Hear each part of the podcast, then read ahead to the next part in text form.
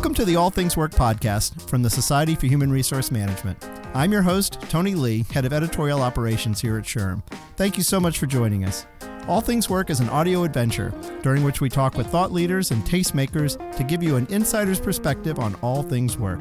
Joining me today is Wendy Safstrom. In her current role as Executive Director of the SHRM Foundation, she leads the strategy and programmatic implementations that support the SHRM Foundation's mission and vision.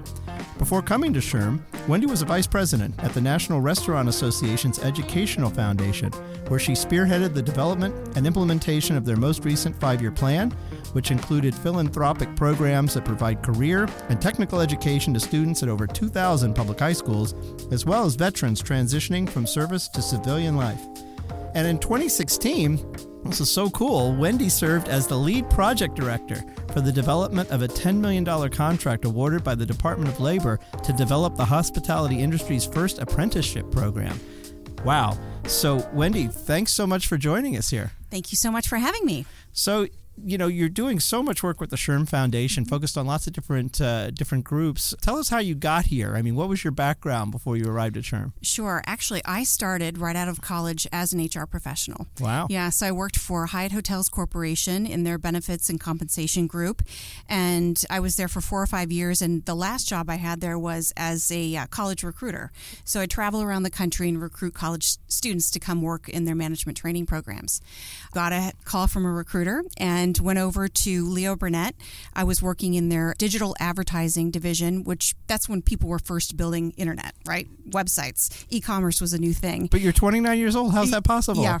I'll give you $5 later. Okay. And did recruiting for that division. So between comp and benefits and recruiting, I consider myself to be a very junior kind of HR professional, and got a call after doing that for a while from a former supervisor at Hyatt and said, there's an opportunity in this nonprofit called the National Restaurant Association Educational Foundation that I think is right up your alley. And so I interviewed, got the position, and spent about 18 years with the National Restaurant Association in different positions and the National Restaurant Association Educational Foundation. It kind of came to the point where I had been there for a long time. I think I had given everything I could give to the programs, and I was looking for my next professional adventure. Got a call from a recruiter who said, hey, there's a really cool position at the Society for Human Resource Management, or SHRM Foundation. I'd like to interview for it. And I interviewed with members of the board and got the job and started here in July of 2017. So wonderful. It's like the perfect combination of, you know, nonprofit, kind of the next level for me in terms of going from a VP to an executive director, and combining, you know, with a profession that I have great respect and affinity for in the human resource field. So it's like that perfect culmination for me. That's very wonderful. Lucky to be here. Yeah. And your background in recruiting and talent acquisition, right. I mean, how appropriate it is right. for the work that you're doing now. Yep. Absolutely. That fits great. Yep. Well, so the SHRM Foundation, talk a little bit about what it is, what it does, you know, what your goals are. Sure. We've recently pivoted, along with SHRM, our new purpose, vision, and mission. The foundation has actually been around since 1966. And prior to me getting there, I think the primary focus was funding and commissioning research to problem solve, right, in all activities related to HR, the function of HR. And we have shifted our focus, and really our purpose now is to, along with SHRM, elevate and empower HR, but in our world as a social force, right? So we think that social change begins in the workplace. We spend so much of our time there, and we think that HR professionals, supervisors are the engine that really drives and leads social change. And so to take that a step further, that work linked to social change is really the work that supports our untapped talent pool work, which we're going to talk about, I think, probably a little bit later. Mm-hmm. So, yeah. That's terrific. Yeah. And from a standpoint, I think a lot of listeners aren't really sure how the foundation is funded. You know, they think, oh, does everybody send a check? I mean, how does that work? Well, first of all, our members are incredibly generous. They bubble up significant revenue streams that allow us to do what we do, not only the untapped talent pool work, but certainly award close to $500,000 in scholarships and awards every year.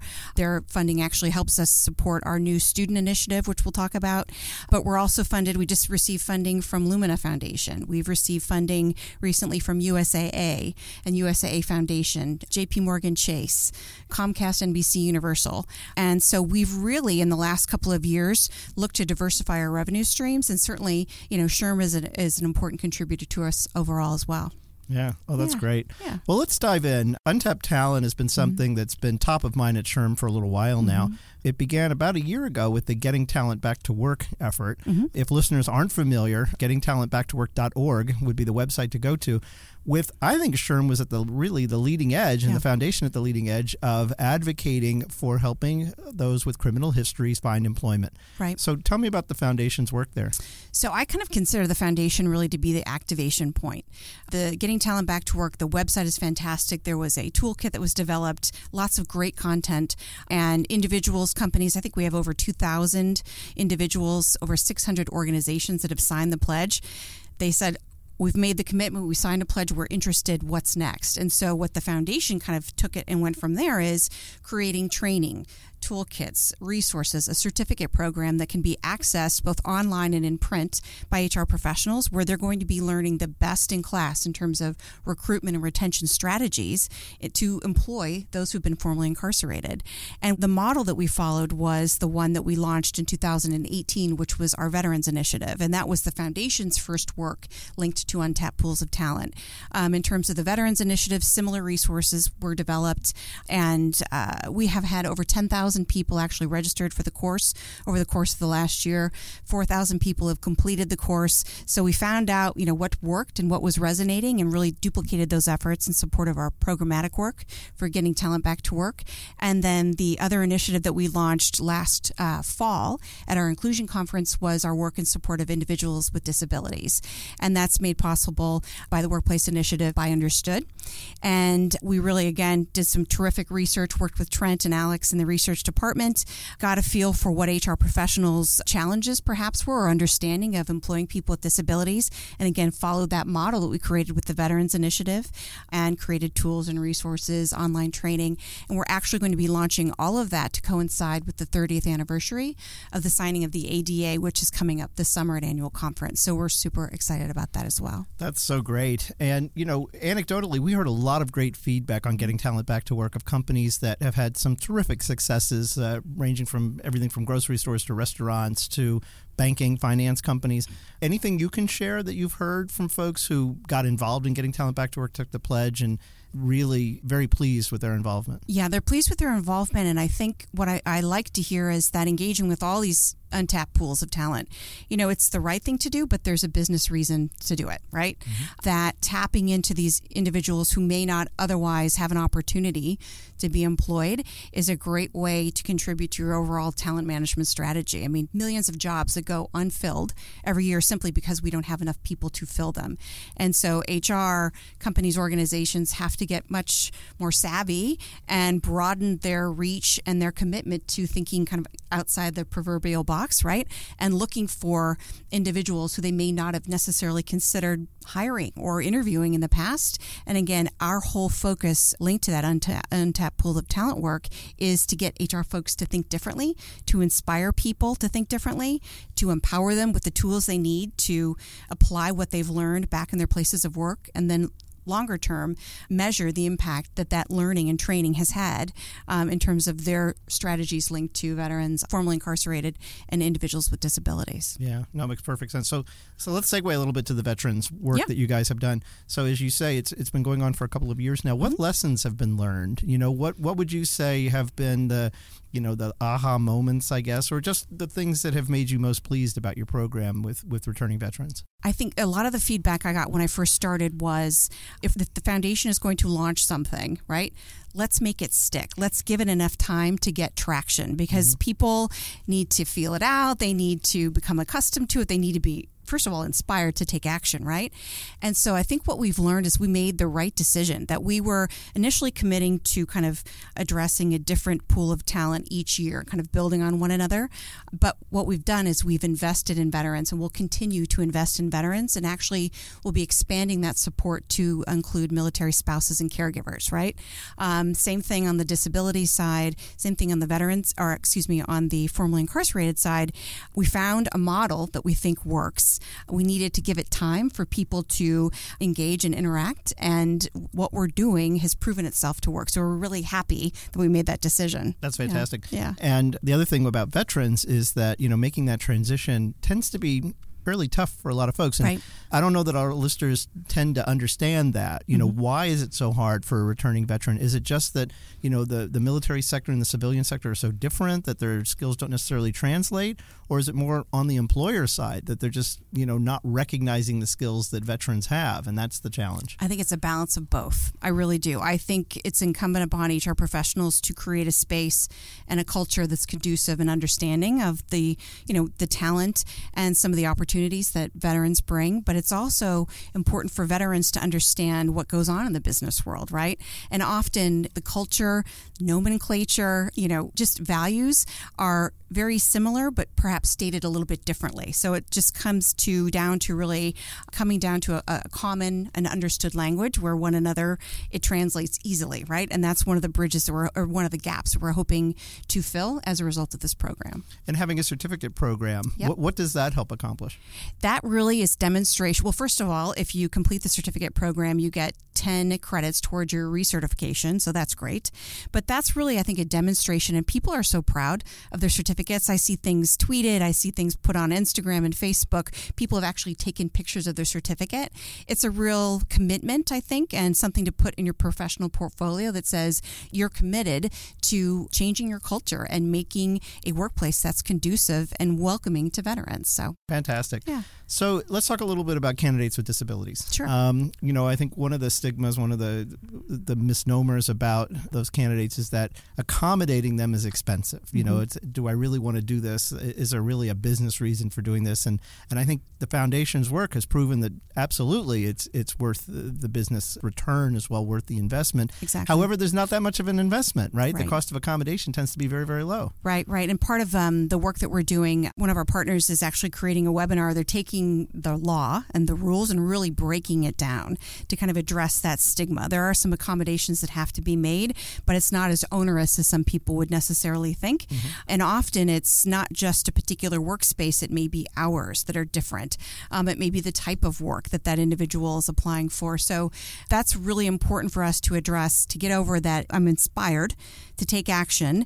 There's a stigma that comes perhaps with employing an individual with disabilities, but really helping to demonstrate to HR professionals that they can do it.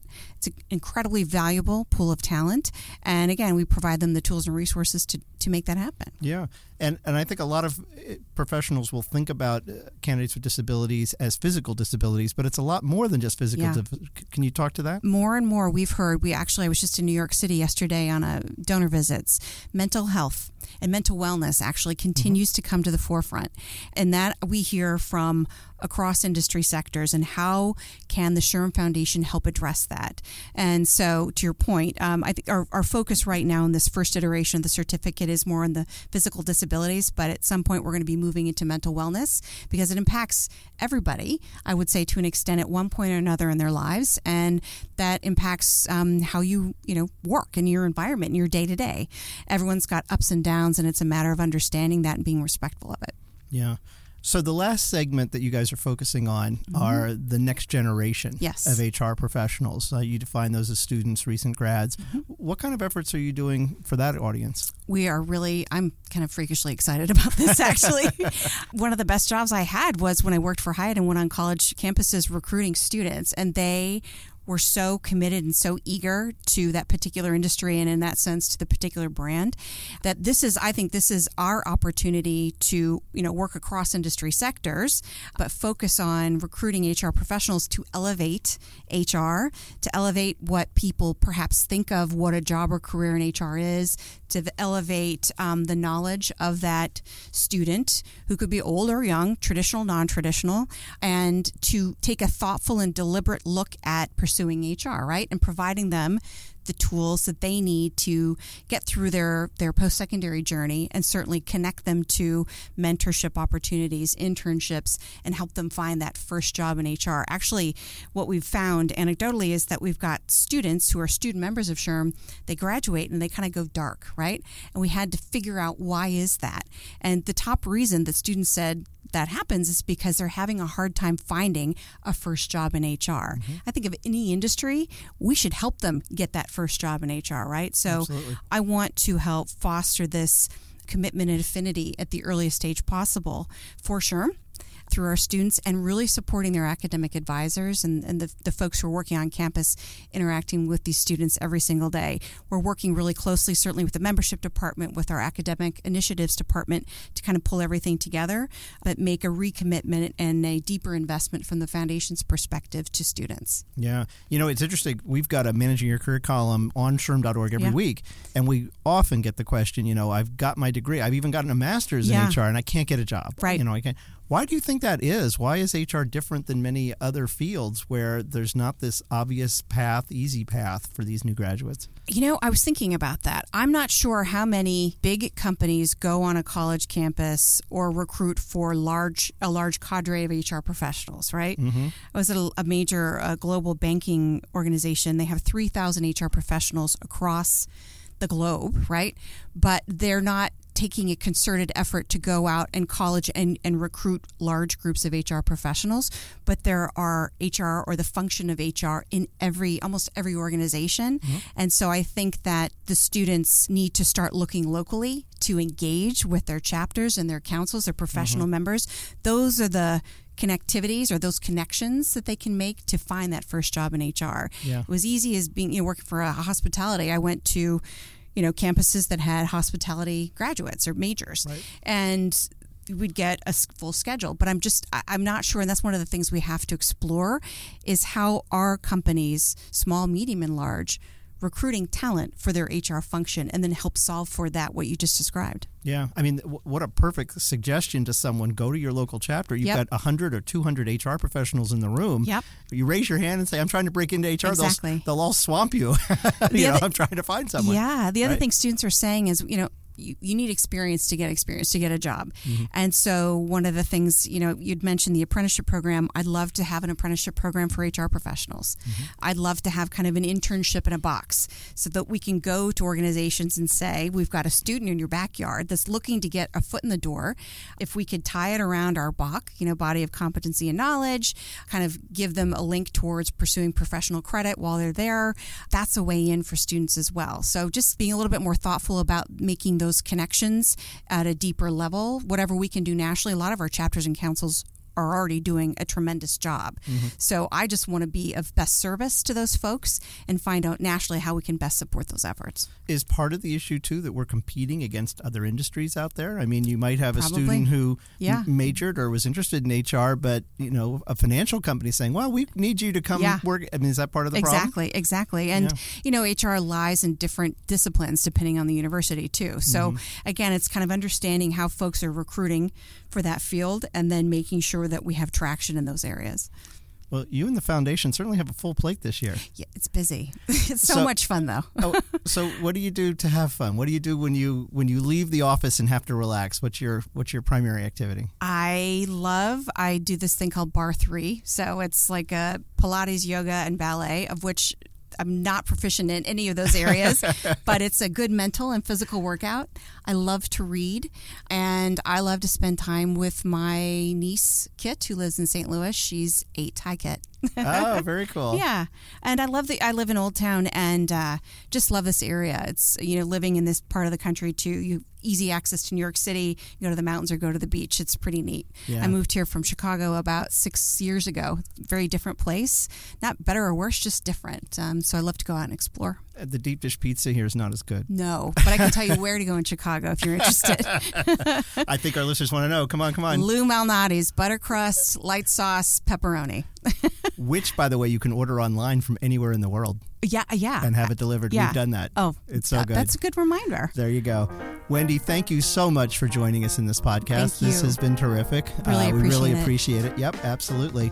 Before we get out of here, I just want to encourage everyone to subscribe to this podcast on Apple Podcasts, Spotify, Stitcher, Google Play, wherever you listen to podcasts. And while you're at it, be sure to give us a 5-star rating and leave a review. Also, be sure to check out SHRM on Facebook, Twitter, and LinkedIn. And you can find all of our episodes and more podcasts on our website at shrm.org/podcast. Thanks for listening, and we'll catch you next time on All Things Work.